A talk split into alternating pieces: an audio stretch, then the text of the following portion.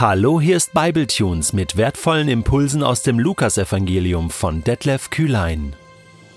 Der heutige BibleTune steht in Lukas 11, die Verse 37 bis 54 und wird gelesen aus der Neuen Genfer Übersetzung. Kaum hatte Jesus aufgehört zu reden, lud ihn ein Pharisäer zum Essen ein. Jesus ging zu ihm ins Haus und nahm am Tisch Platz, ohne zuerst die vorgeschriebene Waschung zu verrichten. Als der Pharisäer das sah, war er entrüstet. Da sagte der Herr zu ihm: So seid ihr Pharisäer. Ihr reinigt das Äußere eurer Becher und Schüsseln, aber euer Inneres ist voll Raubgier und Bosheit. Ihr Toren! Hat der, der das Äußere schuf, nicht auch das Innere geschaffen? Gebt doch, was in euren Bechern und Schüsseln ist, den Armen, und ihr werdet sehen, alles ist dann für euch rein. Aber wehe euch, Pharisäern! Ihr gebt den 10. Teil von Kräutern wie Minze und Raute und von sämtlichen Gemüsesorten und lasst dabei die Forderungen der Gerechtigkeit und der Liebe Gottes außer Acht. Diese solltet ihr erfüllen und das andere nicht unterlassen. Wehe euch, Pharisäern! In den Synagogen nehmt ihr die vordersten Sitze für euch in Anspruch und ihr liebt es, wenn man euch auf der Straße ehrfurchtsvoll grüßt. Wehe euch, ihr seid wie Gräber, die unkenntlich geworden sind. Die Leute gehen darüber und verunreinigen sich, ohne es zu merken. Einer der Gesetzeslehrer unterbrach Jesus und rief: Meister, mit dem, was du sagst, greifst du auch uns an. Darauf sagte Jesus: Ja, wehe auch euch, Gesetzeslehrer! Ihr bürdet den Menschen Lasten auf, die man kaum tragen kann, aber ihr selbst rührt diese Lasten mit keinem Finger an. Wehe euch! Ihr errichtet Grabmäler für die Propheten, die doch von euren Vorfahren umgebracht wurden. Damit gebt ihr nicht nur zu, dass eure Vorfahren das getan haben, ihr heißt es sogar gut. Sie haben die Propheten umgebracht und ihr errichtet die Grabmäler.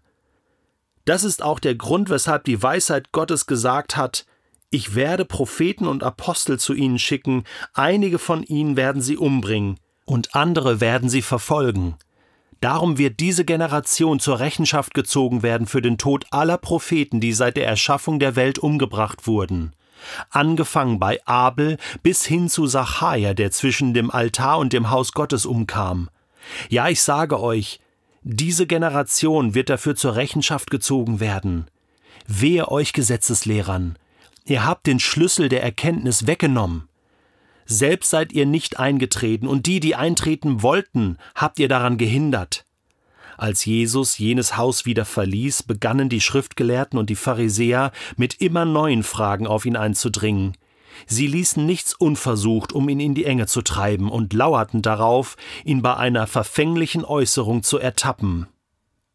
Jesus geht mit den Pharisäern und den Gesetzeslehrern hart ins Gericht. Wir kommen gleich dazu, wie er das tut und warum er das tut. Dieser Text hier im Lukasevangelium hat seine Parallelen in den anderen Evangelien, zum Beispiel auch in Matthäus 23, wo es sogar ausführlicher beschrieben wird.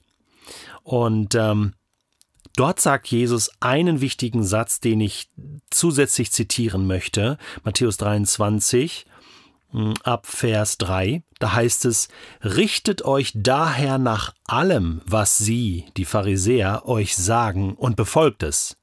Doch richtet euch nicht nach dem, was sie tun, denn sie reden zwar, handeln aber nicht danach.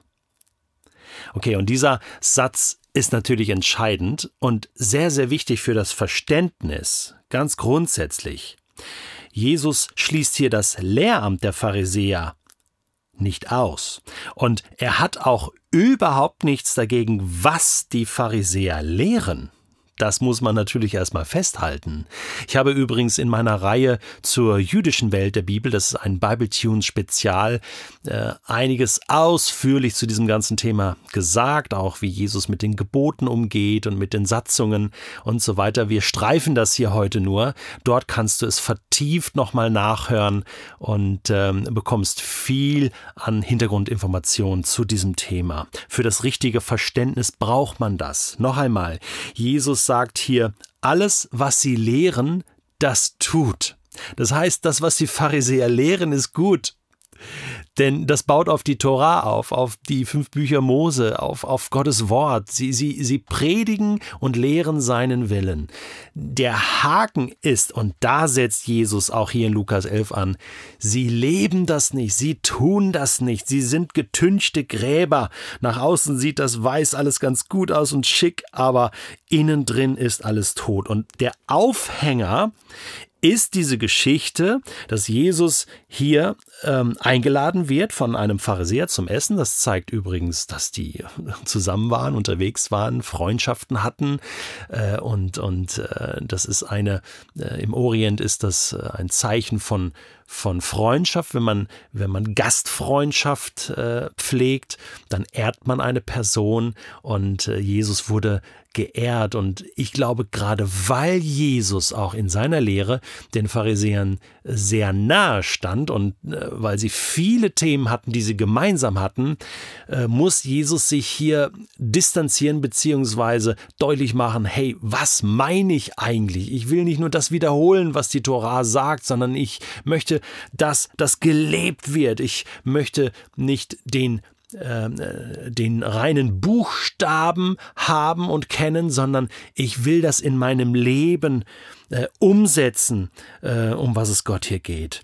Und der Auslöser ist eine Reinigungsvorschrift, die wir so aber nicht in der Bibel finden, im Alten Testament. Natürlich gibt es da Reinigungsvorschriften, aber nicht, dass man sich vor jedem Essen, sage ich jetzt mal so, die Hände waschen muss. Das ist eine sogenannte Satzung der Pharisäer. Da gab es unterschiedliche Dinge. Auch die Pharisäer untereinander waren da nicht einig. Da gab es Leute, die legten etwas strenger aus, und dann gab es andere Pharisäer, die waren da ein bisschen lockerer.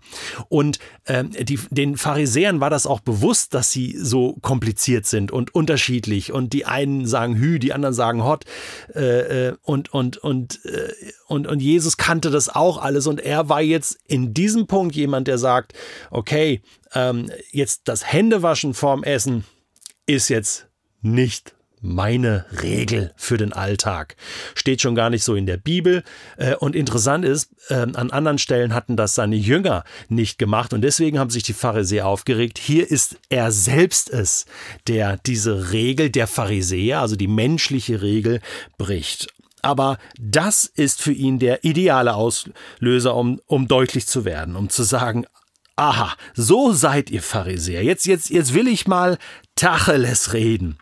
Ihr reinigt das Äußere eurer Becher und Schüsseln, ne? Und Hände waschen, das ist wichtig, aber euer Innerstes, das ist euch ganz egal. Und es ist interessant, dass dieser Text so anschließt an dem, was Jesus vorher gesagt hat, über Licht und Finsternis, über das Auge, über das, was im Innern des Menschen ist. Und natürlich ist ihm das Innere, das Herz, das reine Herz, wichtiger als äußerliche Reinigung. Der Punkt ist jetzt nicht, dass er sagen will, äußerliche Reinigung ist völlig egal.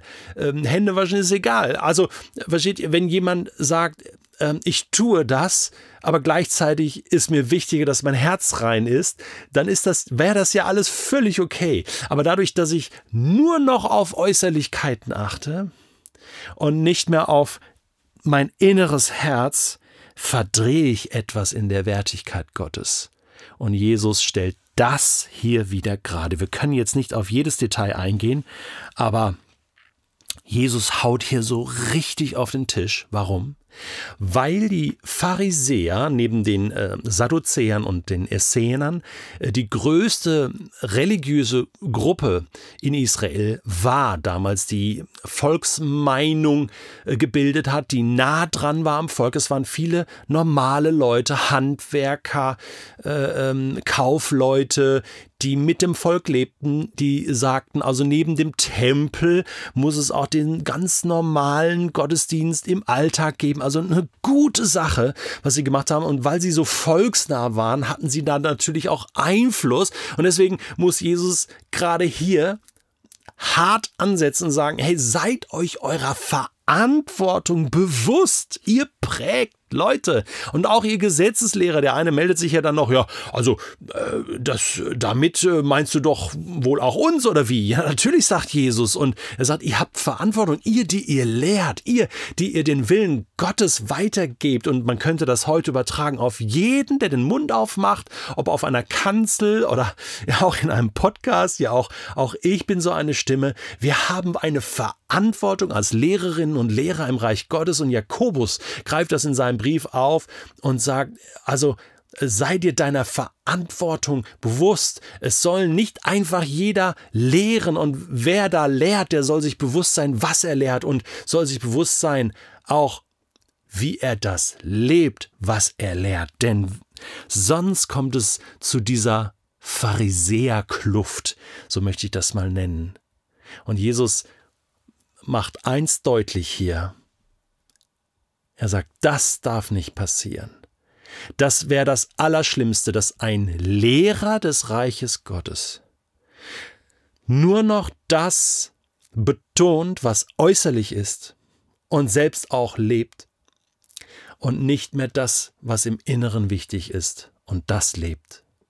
Nochmal vereinfacht ausgedrückt: Jeder Lehrer im Reich Gottes soll authentisch sein, soll das, was er sagt, auch leben. Und wenn er es noch nicht lebt, soll er deutlich machen: Hey, das wünscht sich Gott in meinem Leben, und ich bin da auch noch nicht, aber ich arbeite daran und Gott hilft mir dabei. Da geht es um ehrlich sein, um authentisch sein. Und wenn wir etwas vorgeben, was wir nicht sind, und Menschen unter Druck setzen, dann helfen wir mit, dass Menschen unter diesen Lasten zerbrechen. Das war nicht nur damals ein Riesenthema, sondern auch heute noch, nämlich immer da, wo du oder ich, wo wir etwas von einem anderen verlangen im Namen Gottes, was wir selbst nicht leben.